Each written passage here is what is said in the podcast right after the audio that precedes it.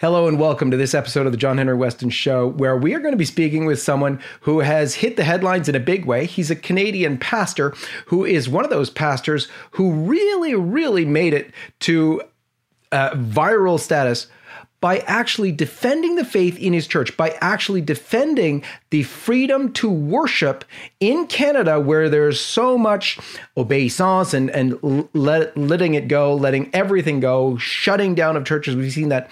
But a few pastors have stood up. A few pastors have stood up and absolutely rejected the tyranny of discrimination against Christians, discrimination of people of faith, uh, to stop their worship.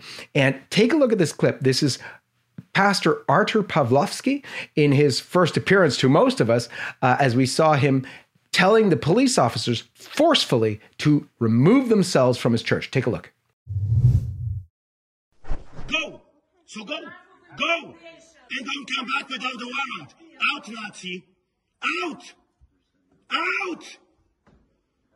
You understand? Nazis are not welcome here. Out! And don't come back without a warrant. Do not come back without a warrant. You understand that? You're not welcome here. Nazis are not welcome here. Gestapo is not welcome here. And we are going to be speaking with Pastor Artur Pawlowski right now. Stay tuned.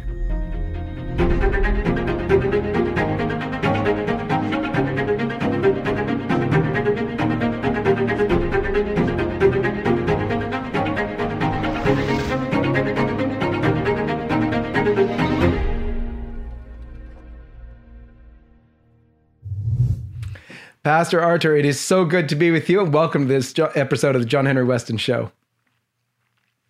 Thank you very much for having me in. It is, uh, it is a great privilege for me to speak with you. Um, you should know that uh, in, in very many ways, you're a hero in Canada. You have pointed the way to defense of the freedom of worship in a way that really for for most of America, for most of Europe, has been very alien. You were forceful, of course, charitable, but you were forceful, and uh, I'd like to hear about that. But first of all, tell us a little bit about yourself.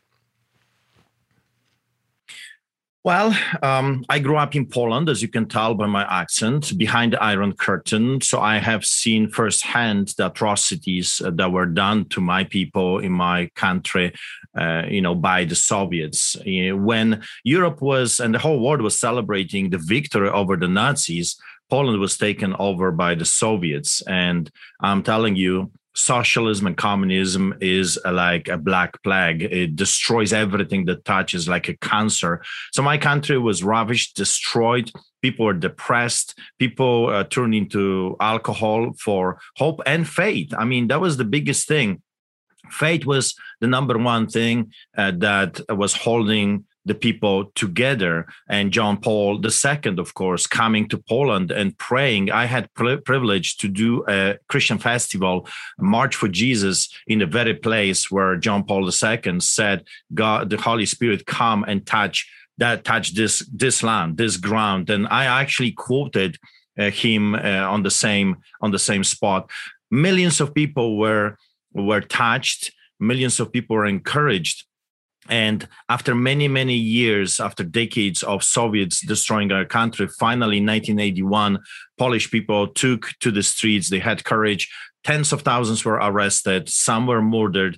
But eventually after a big struggle during the solidarity movement they won their freedom. So i grew up hearing about the nazis. I grew up hearing about the gestapo ss um, in my town where i was growing up was a concentration camp. So as kids we were playing in the bunkers that germans built to to murder people.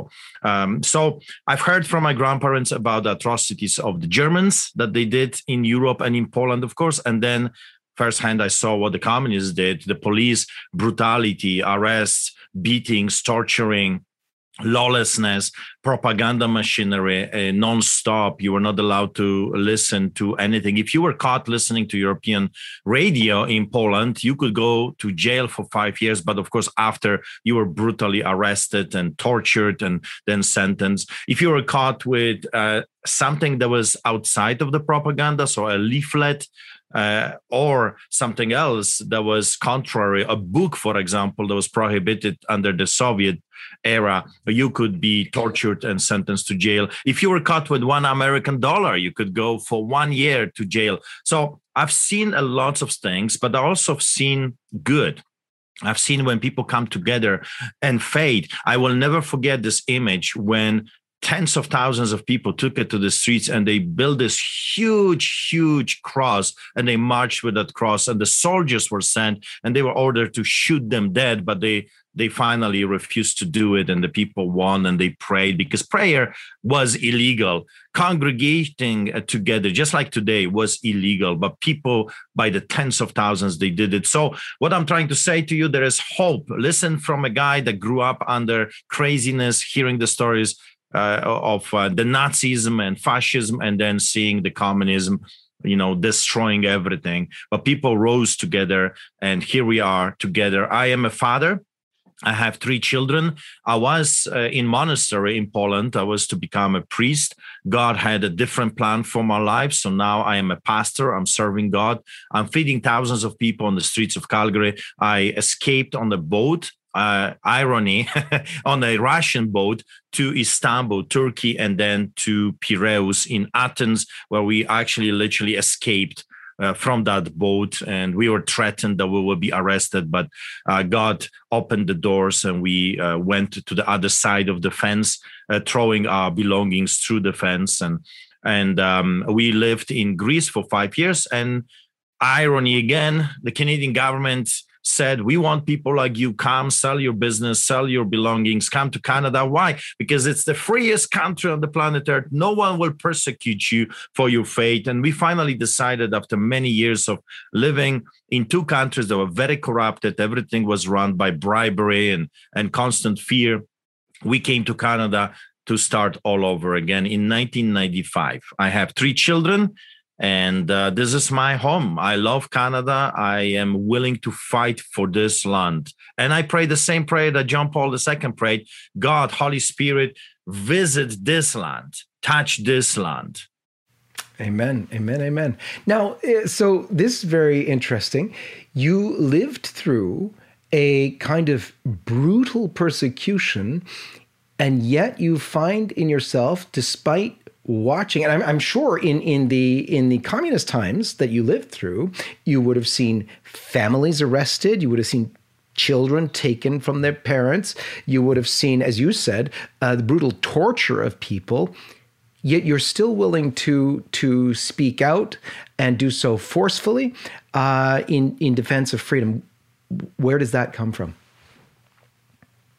everything comes from God. I give all the glory to God. I mean, I said quite often and publicly and to my congregants that God had uh, blessed me with amazing people, freedom fighters, lovers of people, lovers of this country.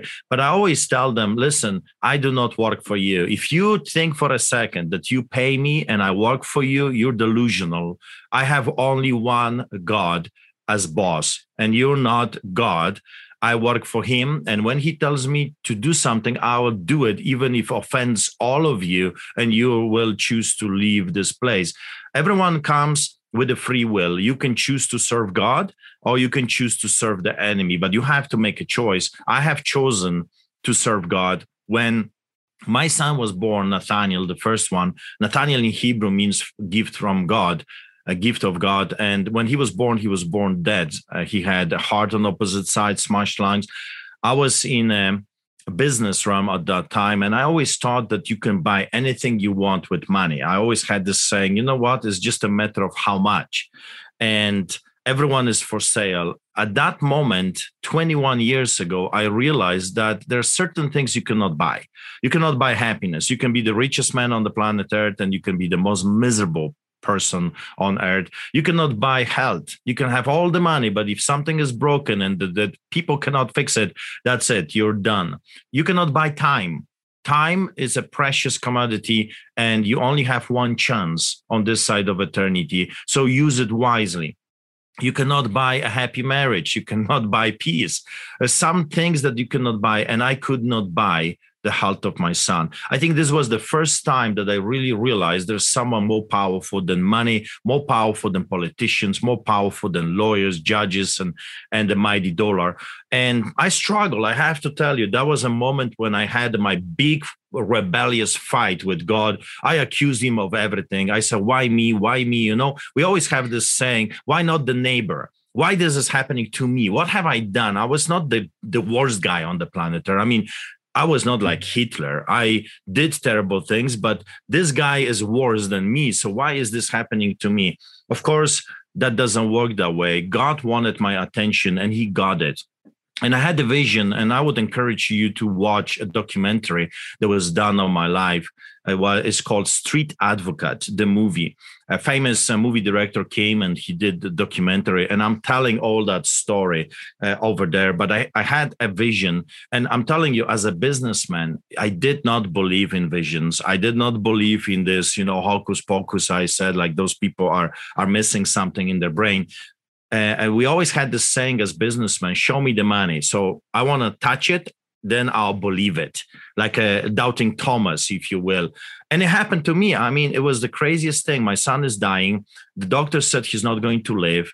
Uh, they said even if he survives this time he's going to be vegetable for the rest of his life. And they told me three doctors to unplug him. My wife said no. She started to pray. She called everyone she knew. Many churches were praying. Many family and friends called other friends. So there was a, a huge amount of people that were praying and visiting the intensive care in the children's hospital here. Me in other hand i was just watching this whole thing like what's happening to somebody else. After my rage against god after me calling him names and like lifting fists and oh you how terrible you are then i calmed down and i just observed. And i saw jesus christ in gethsemane. I saw the torture. I saw the beatings. I can tell you the conversations they had. It, it was incredible. And the beatings were so severe i ran away from the hospital. And I came back the next day and it started again. It happened to me three times until I saw the crucifixion. I saw the darkness. I saw the earthquake. I, I saw when the creation was crying. And then I heard a voice talking to me and he said, What would you do to save your son? And I said, Anything. Ask me to kill, and I will kill. I will wipe out half, half of this hospital if needs be so my son can live. But he says, But you cannot do anything to save your son, but I could save my son. And I didn't do it. You know why?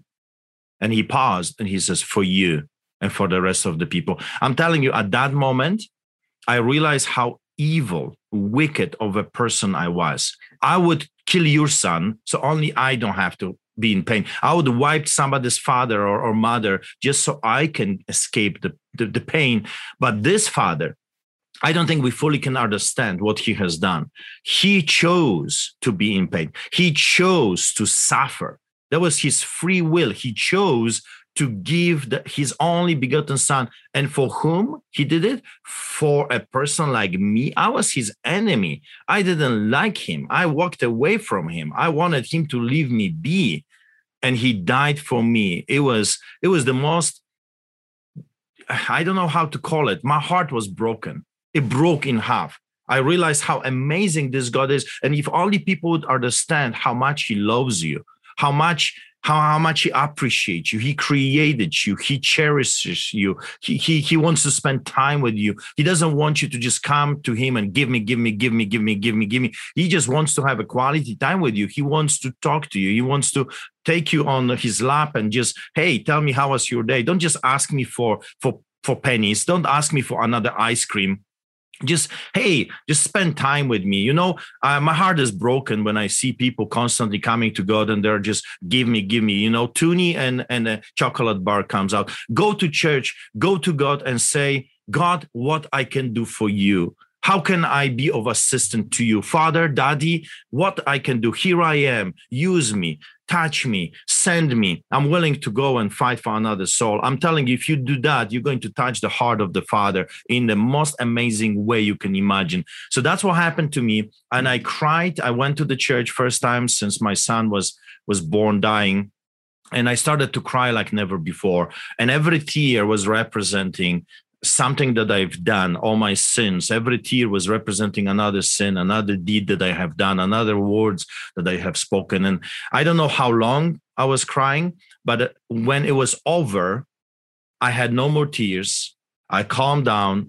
All my hand, my my hands were raised towards heaven, and my son was like Isaac, like Abraham has given Isaac on the altar. I have given my son Nathaniel the gift from God on the altar. My son was born the same day I was born, March 28, 2000, and I has I have given him on the altar like Abraham, Isaac, and nothing happened you would think after such a dramatic situation me seeing what i saw and and you would think something will happen. Someone would speak to me an earthquake perhaps or a wind or fire.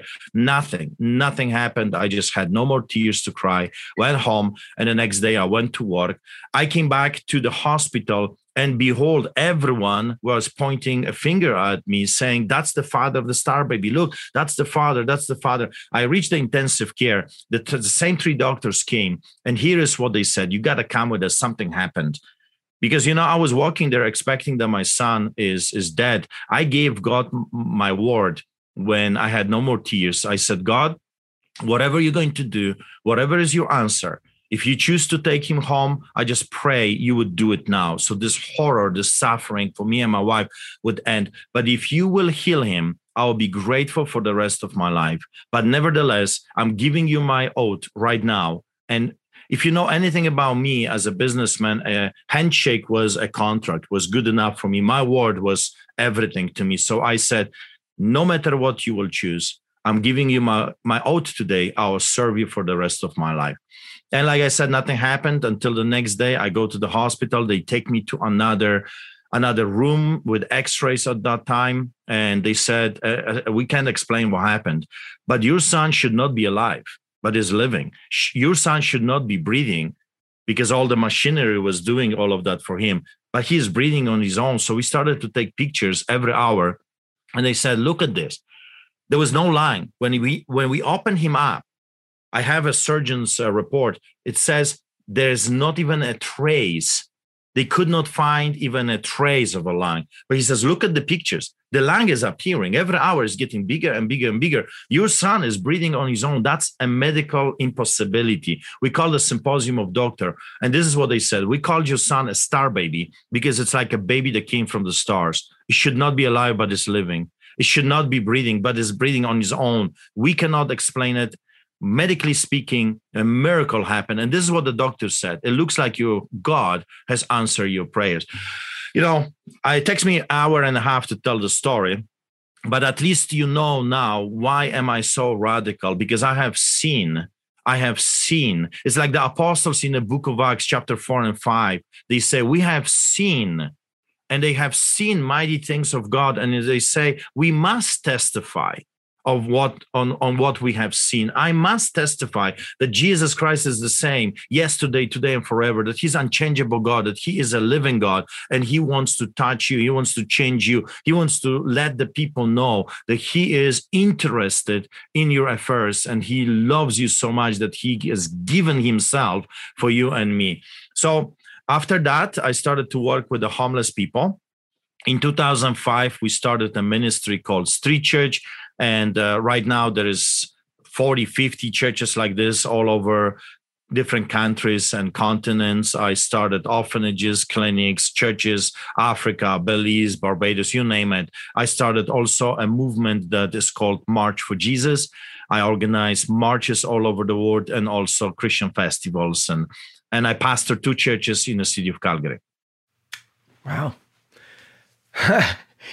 We're going to show a clip um, of your arrest, um, of um, your, um, in, in, this most recent incident, uh, which I really want to address with you, um, of your house uh, attempted to be burned down. In fact, they, they did burn down your garage.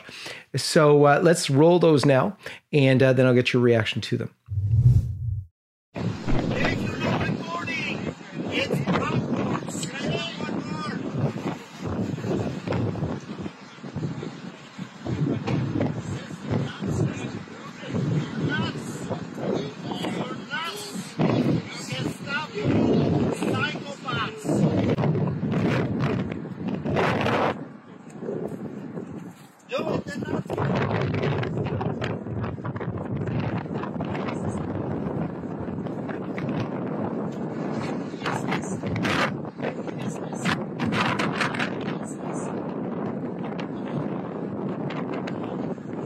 Shame on you guys.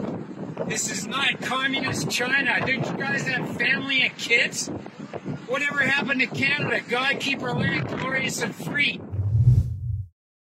So, Pastor Artur, if you could tell us first of all about the arrest. Uh, you know, you were arrested. What what went through your head at the time, and uh, what's your takeaway from that? You know, think about it. For every person that is living in a Western society, you would think that you have protection of law. We are not living in a countries that are lawlessness. We have the Charter of Rights and Freedoms, we have the Constitution, we have Criminal Code of Canada, uh, Section 176, and it says, uh, you know, one, two, three. It says that uh, we are protected. The clergymen are protected. You cannot interfere. You cannot disturb. You cannot harass clergymen going in or coming out uh, after he is or before officiating, you know, in capacity of his duties. You cannot disrupt church service. I mean, you think you are living in a in a, a country that respects the rule of law and preamble to our Charter of Rights and Freedoms to the fundamental rights the government is giving us. That's why I came to this country. That was the only reason because I was making lots of money in Greece and that was my El Dorado. I came to Canada for one purpose for freedom. That's it. I wanted just to be a free man living in a country that is uh, run by law and order. I was sick of bribery. I was sick of corrupted police officers and politicians. I wanted to come here for freedom and security and that's uh, being taken away from me so knowing the law knowing that we are fully protected that they cannot do what they're doing right now I was, of course, shocked. I was enraged. I was upset. What is happening? We are being taken over by some kind of a communistic fascist hybrid. That's why I called them. I called them, you know, I've called them Gestapo because they're starting to act like Gestapo. They they turn their uniforms from blue into a dark blue, looking like a black, and then a SWAT team coming to the church, and they look more like SS Gestapo than than uh, officers that when you see them you say, oh, thank God there is a police officer over there. No, they look like uh, gangsters working for mafia right now. There is lawlessness in the land. There is total disregard to the rule of law. In the preamble, it says that Canada, whereas Canada recognizes the supremacy of God. Where is supremacy of God? God says very clearly, we are to gather. That's what God says. We are to lay hands on the sick. We are to officiate services. We are to sing praises to God. We are to come together as a family and worship our Creator. It's protected, it's given, it's a God given, but also a state given right that we have. And all of that is being taken away uh, from us on pretense of some kind of a, a, lie that is circulating right now around the world, which data doesn't support. The statistics are telling totally opposite story. However, those people don't care. They don't care that they're lying. They don't care they're manipulating. They're doing this on purpose, destroying the middle class, uh, eliminating small and medium-sized businesses, while at the same time Costco, Superstore, IKEA, they all can do whatever they want, and mosques are not shut shut down. The imams, there's not even one imam that has been ticketed. Forget about arresting, not even one ticket the Muslims got it, but Christians by the thousands are being hunted down, and pastors now arrested. So we know it's a communistic takeover. So what was going through my head? I said, "What happened? Where are Canadians? Where where are the real politicians because what we have right now is some kind of a mafia ruling over this country.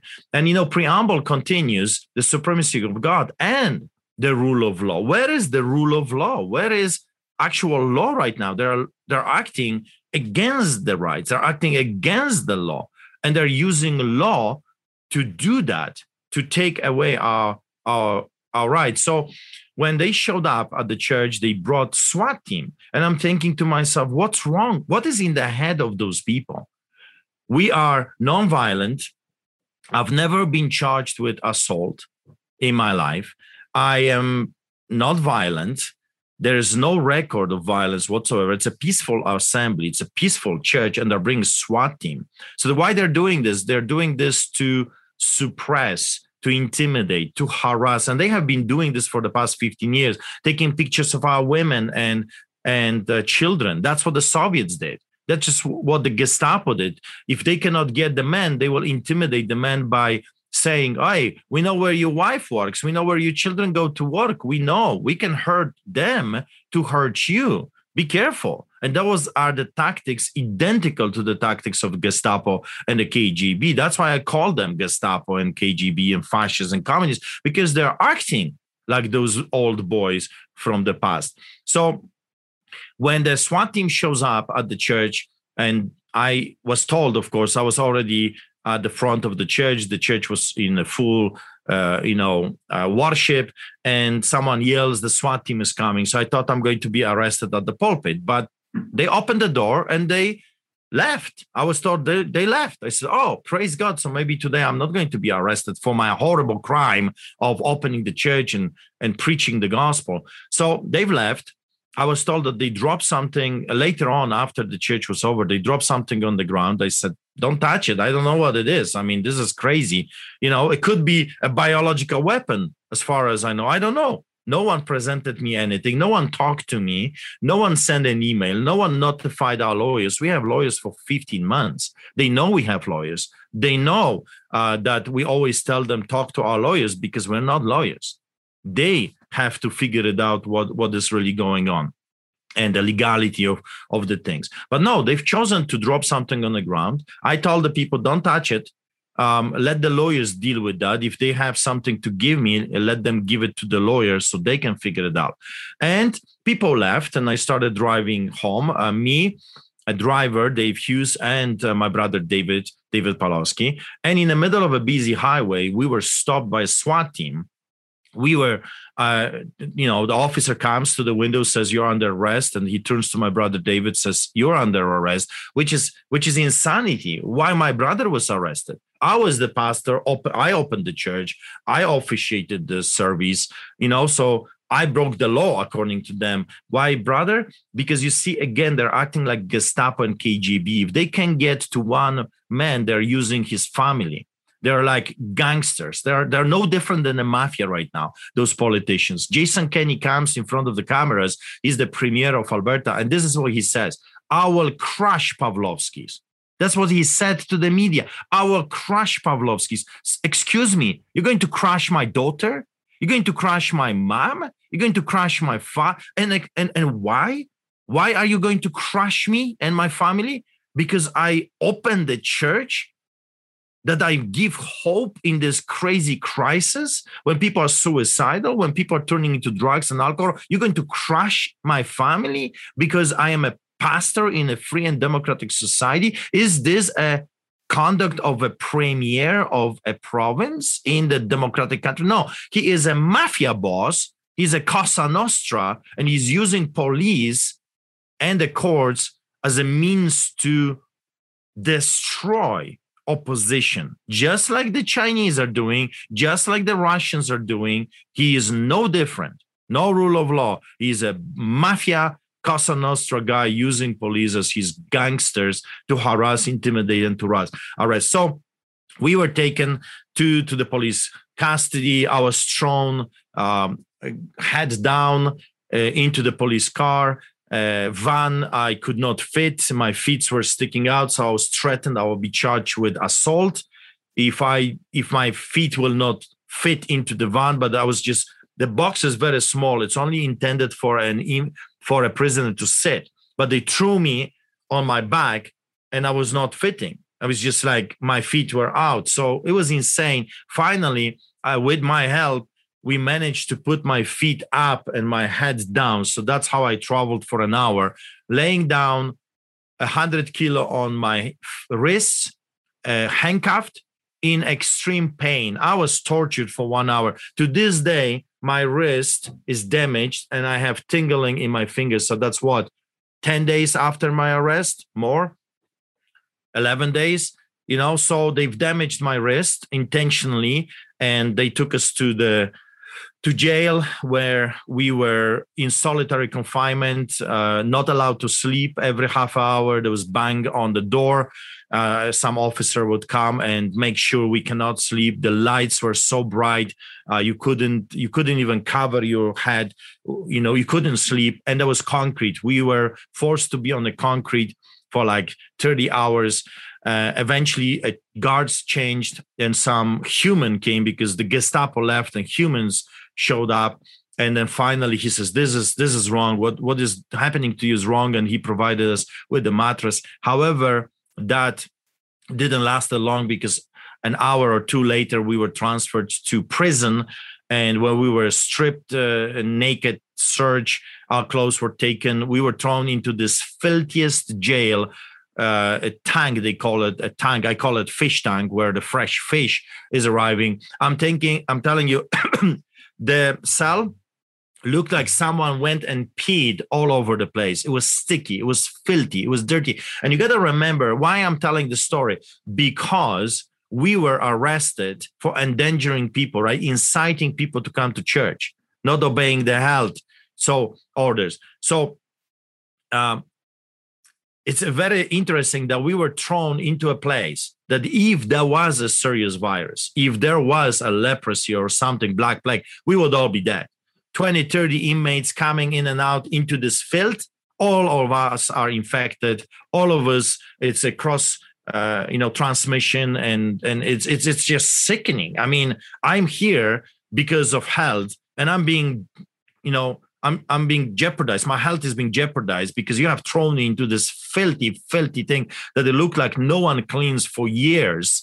And you could see write-ups on the wall 1992 so 30 years no one paints this stuff. No one cleans it this, it's insane. It's insane. So however in this ordeal there were some good people. There were some good jailers. And i promised them that i'm going to mention this. Not all officers are bad not all police officers are evil Gestapo. There's some good police officers and there are some good jailers. And we've met those good jailers. One uh, Staff Sergeant Campbell, he he was so shocked by what is happening uh, that he provided us with the mattress for for this short time. Another officer, Daniels, I, I asked him, he says, What can I do for you? Because this is wrong, what is happening. I said, If I can get a cup of coffee, please. And he went himself and he got from his own place a cup of coffee. You know, so you have some humans over there. When we were stripped naked, searched, uh, we had to give up our clothes. There was one jailer that says, Pastor arthur remember, Jesus is with you. I mean, those things are precious. While they were mocking us, the other jailers were lifting their hands and said, Praise the Lord, praise the Lord, mocking us. Others were seeing what is happening and they were disturbed. There was another shift, uh, gentlemen, a, a boss, uh, a supervisor from the shift, uh, night shift, and he comes and he's physically shaken he says, This is horrible. And you know what? He says, I am a Catholic. And what I, what I'm seeing here is just wrong. What they're doing to you is, is evil, is wrong. I'm going to do everything in my power to help you, to help you out, and to, to for you to be treated normally. I mean, we're not asking for extra treatment. We're not asking, hey, treat us better or. No, just treat us like humans, like any other inmate. But that was denied to us. So for three hours, I watched this Catholic man, this night shift uh, supervisor that came with his team, three hours he fought with the bosses just to give us a place to sleep because we were all this time on concrete and he couldn't get the authorization. They refused. They refused to give us a, a bed. Eventually, three hours later, after uh, watching him fight with his superiors, he says, They say no. They, they just told me no uh, so I don't know what to do. I'm going to try to get you a mattress and a blanket because it was extremely cold. Like, I mean, extremely shivering cold. And we are there um, in the name of health, being treated like prisoners in Siberia and jeopardizing our health and the health of other inmates. And finally, three in the morning. So I was arrested with Brother David Saturday. So we spent Saturday night, uh, Sunday, night, and finally three in the morning. He provided us with the with the blanket, and no pillow, and um, and the mattress. And six in the morning, we were uh, shackled. Our feet were shackled and we were taken to to court to see the judge three hours waiting to see the lawyers and another interesting part of this is that the lawyers asked to uh, ask for the jailers to tell us that they're waiting for our phone call, that um, they need to contact us. That was never three days we are in jail was never passed to us that the lawyers are asking to see to talk to us. Also, we asked a number of times to have access to the lawyer. That was denied to us. They did not allow us to to call a lawyer in in Riemann until the night shift um, check you know people came and and finally our rights were restored to us uh, we were taken to court uh, we saw the judge the, the judge ordered our release and that didn't happen until seven hours later after we were again thrown in uh, you know in this tank uh, where uh, when you sat down and you got stuck to the to the bench because it was so filthy i'm talking about mold on the ceiling. I'm talking about that look like no one cleans this place ever. And that's where we were thrown again, watching other inmates coming in and out from that first fish tank where someone looked like someone peed all over the place. So about 20 inmates were going to that other cell that we spent the whole uh, night in. And then finally, 7 p.m., three days, they released us from jail. And that was a beautiful moment also because when we were released, someone from the jail system, from the prison, presented us with two red Bibles. And I just, I think was that Catholic uh, supervisor that just wanted to uh, let us know we're not alone, that there are some people like us. And that was a beautiful moment, you know, getting a Bible because the Bible was denied to us. Um, we were not allowed to read the Bible until the human jailers came and finally for an hour or two i was given a bible with that coffee uh, from uh, mr with police officer daniels and um, staff sergeant campbell so what i'm trying to say is in every department there are humans they're good people and they're monsters. They're gangsters. They're evil people and gestapo type of uh, individuals. So don't lose hope because uh, sometimes we have tendency to, to throw all of them and say that's it. There is no hope. No there's always hope. There's always hope and we've seen it. We've seen the light in the darkness over there Amazing, amazing parallels um, to to also the suffering of our Lord. You you spent three days, uh, and and then we're finally released, sort of like a resurrection uh, after the three days uh, from from Good Friday to uh, Easter Sunday. Uh, just amazing stuff. But this is so disturbing that uh, you know you are being persecuted not only by the police, but the police are obviously picking up on kind of the threats from politicians, and you've been vilified in the media so that you know you're you're getting the sort of punishment. Now that also rubs off. There's no, it's not only the jailers who are going to crush the Pawlowskis. No, no, no. It also rubs off in terms of the public. When the politicians, when the media go after someone and vilify them, uh, it is very dangerous because you can create that kind of mob mentality to have people uh, do vigilante action. And that indeed did happen uh, with someone trying to burn down your house with you and your family still in it. Tell us what happened there. You know, the media for months, for months, they're doing those. I call them hit, uh, hit, hit pieces on on us, and they would write stories uh, portraying me as a white supremacist, a super spreader, portraying me as a racist. And, you know, for the record, half of our church uh, goers are colored people. I myself am, am partially colored. My grandma was from Romania. So to say, you know when you see my father you think he is arab because you know he has dark skin so to to say that we are white supremacists and racists it's, it's unbelievable it's just a pure lie we have people from asia from china we have people uh, from Jamaica, Africa, attending our church. We have Native Americans. Half of the people I feed on the streets are Native Americans, so colored people, uh, reds, blacks, uh, yellow. And I mean, I always say that if Martians were here, here I would uh, allow them to come and I would feed them as well. And everyone is welcome at the Lord's table. That's what I say always. Everyone is welcome to participate at the Lord's table. Those tables are not mine; they are His. That's God's tables. He provides the food for the people. I'm not going to say anything. You're welcome to come. You're homosexual and you're hungry, you're welcome to come. You're transgender, you're hungry, you're welcome to come. You're a Muslim, you're hungry, you're welcome to come. It doesn't matter. We don't ask questions. What is your political, uh, you know, association? Where you came from? Um, you know, what is your faith?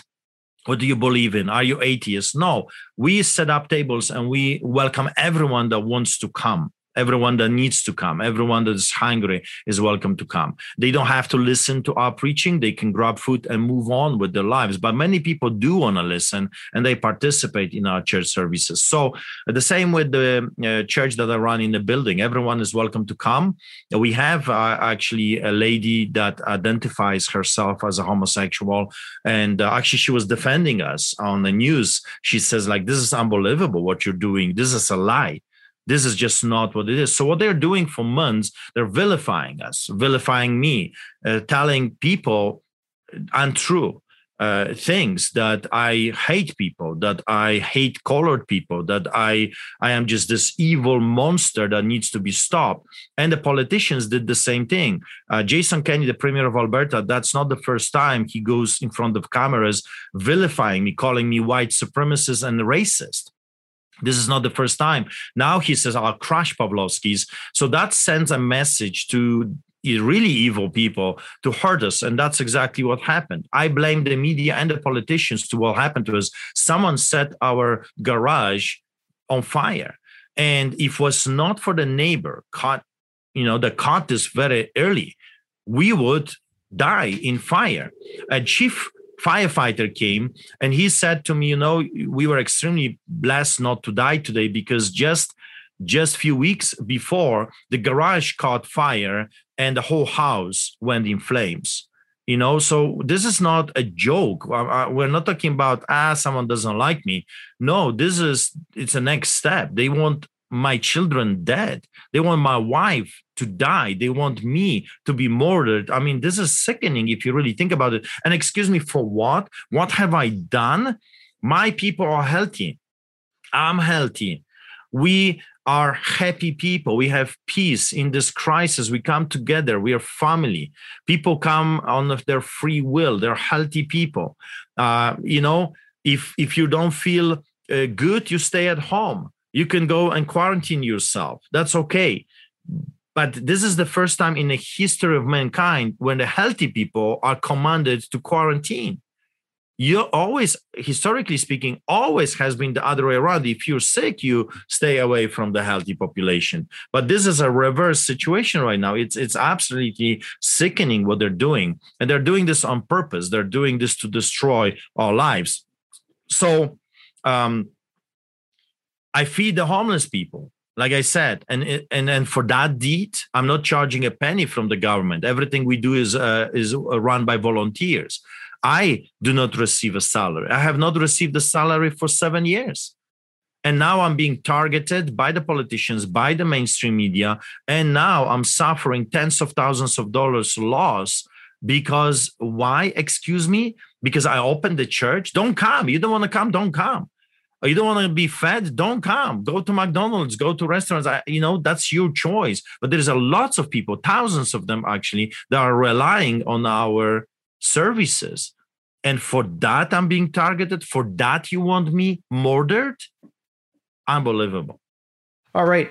So Arthur, if you could pastor Arthur, if you could give us uh, your uh, really thoughts on what Canadians should do right now. We're all in this boat. Most of us are prevented from going to church, going to mass, uh, even going in sometimes. Uh, but uh, and and then they're trying to suggest that we do it all virtually. Um, what's your message of uh, encouragement for Canadians?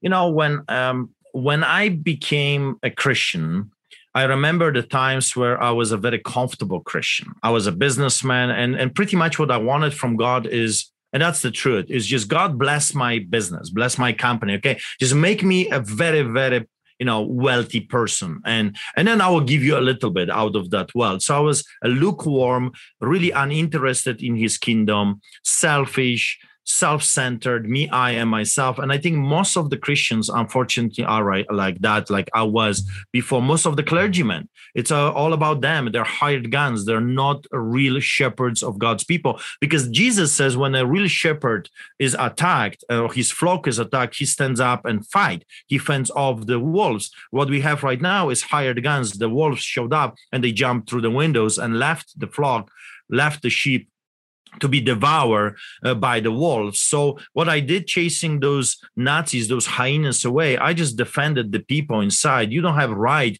to intimidate and harass people while they are on their knees and praying and crying and talking to God and worshiping him. It is just pure evil. Even the communists didn't do it.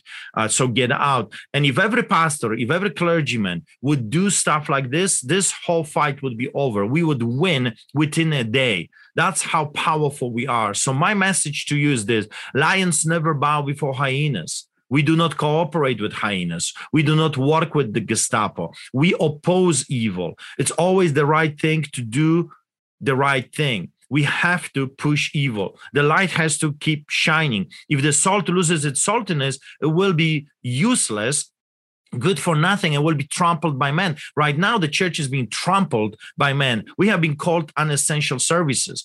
Uh, we are being called, we don't want you, we don't need you. Shut your doors and disappear. While Walmart is being celebrated as the new God of the land. So we have a choice. We can be like Joshua and say, As for me and my household, we shall serve the Lord.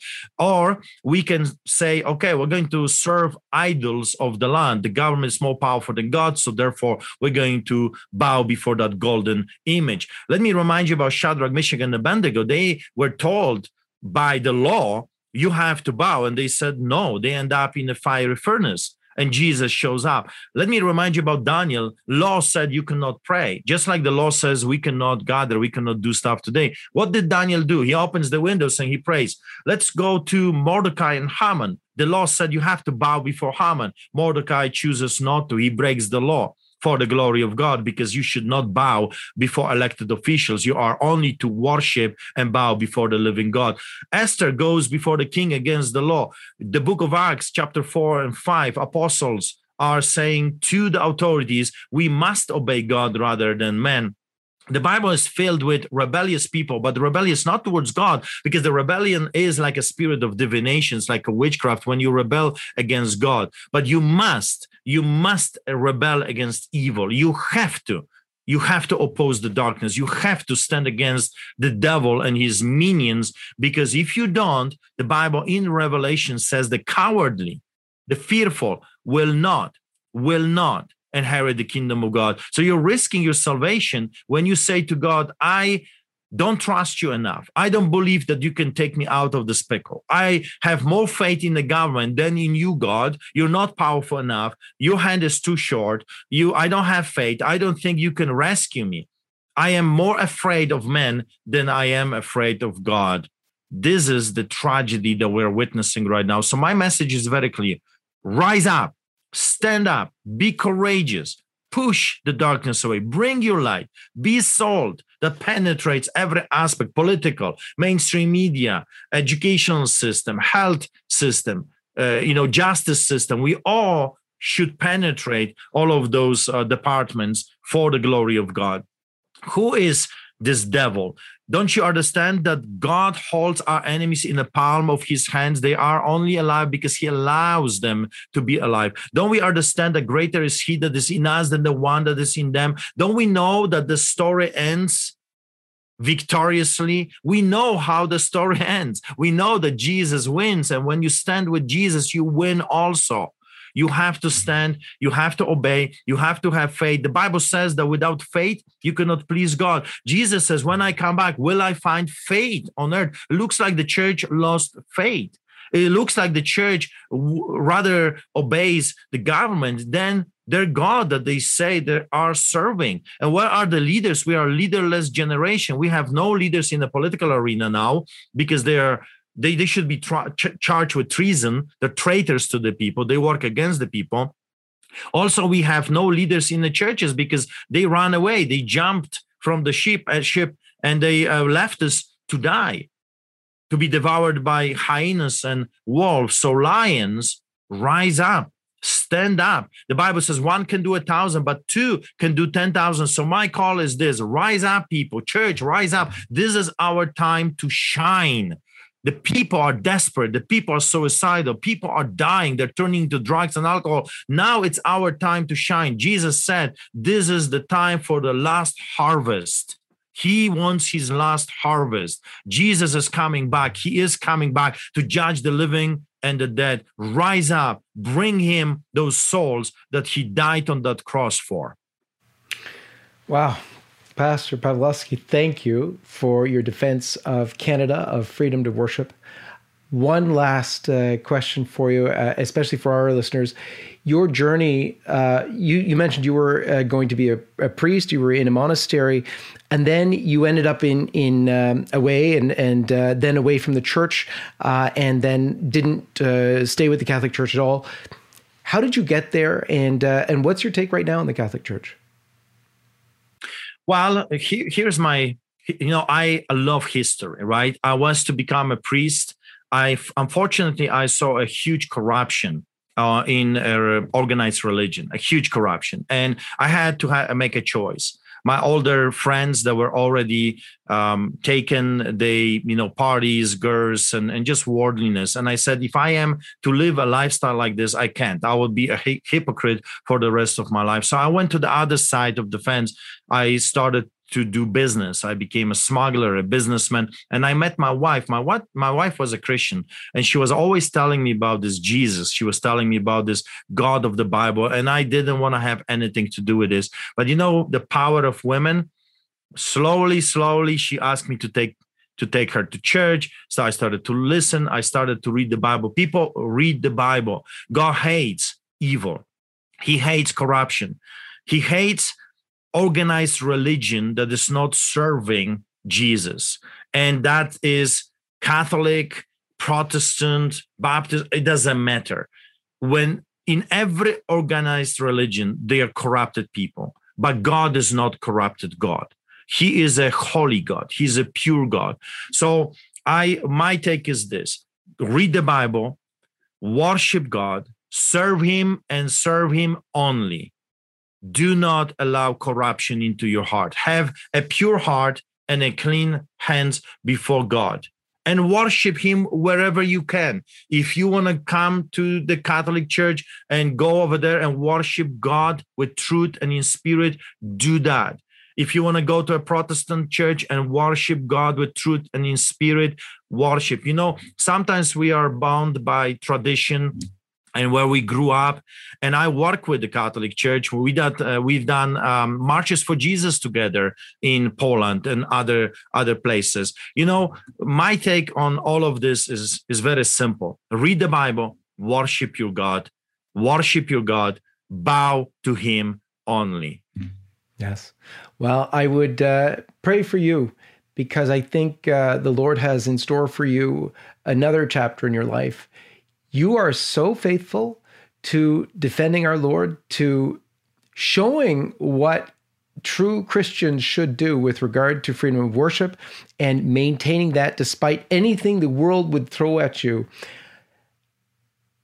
When you left the Catholic Church, you also left the John chapter 6, uh, you know, body, blood, soul, and divinity of our Lord and Holy Communion. And you might not be there yet or think about that much, but I would encourage you uh, because I would be remiss in in not doing so for a brother whom I so admire. Uh, what you're doing is incredible for the faith, for Canada. I would hope one day you would reconsider on with regard to particularly look at John 6, where our Lord promises himself in Holy Communion. Uh, it's repeated over and over and again in the scriptures. And I hope you take that to heart, not as a as a means to browbeat you, but just in love as, a brother in Christ. Um, you're doing amazing work, and if a horrible sinner, a coward like me, uh, gets to receive our Lord, um, you should too. My goodness, it's been a great honor for me to speak with you, Pastor Pawlowski. God bless you and thank you. Thank you very much. God bless you. Hey everyone, if you want to support Pastor Arthur Pawlowski in his quest for freedom of faith, freedom of worship in Canada, please do so at lifefunder.com. We've set it up there for him, lifefunder.com, so that you can support Pastor Arthur in his work to keep freedom of worship alive in Canada. One of the most courageous pastors, as you can see, in Canada.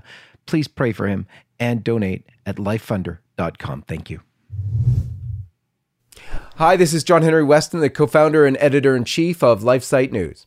I'm coming to you today because we want to be sure that we're communicating clearly with you, our loyal followers. Things are really heating up, as I'm sure you can see. Christians, conservative truth tellers, are being targeted, are being banned from social media platforms like Facebook, Twitter, YouTube, and Instagram at an alarmingly fast rate. They are attempting to suppress any narrative that does not fit that of the mainstream media. We knew this day would come. We have been warning everyone who would listen and attempting to build up alternative platforms to continue to reach you. We have established ourselves on all sorts of platforms I'm going to explain in a minute, but the most important thing to do is come direct to lifesitenews.com because there we will always be. But we've also established ourselves on platforms like Parler and MeWe, and our videos can be found on Rumble as well.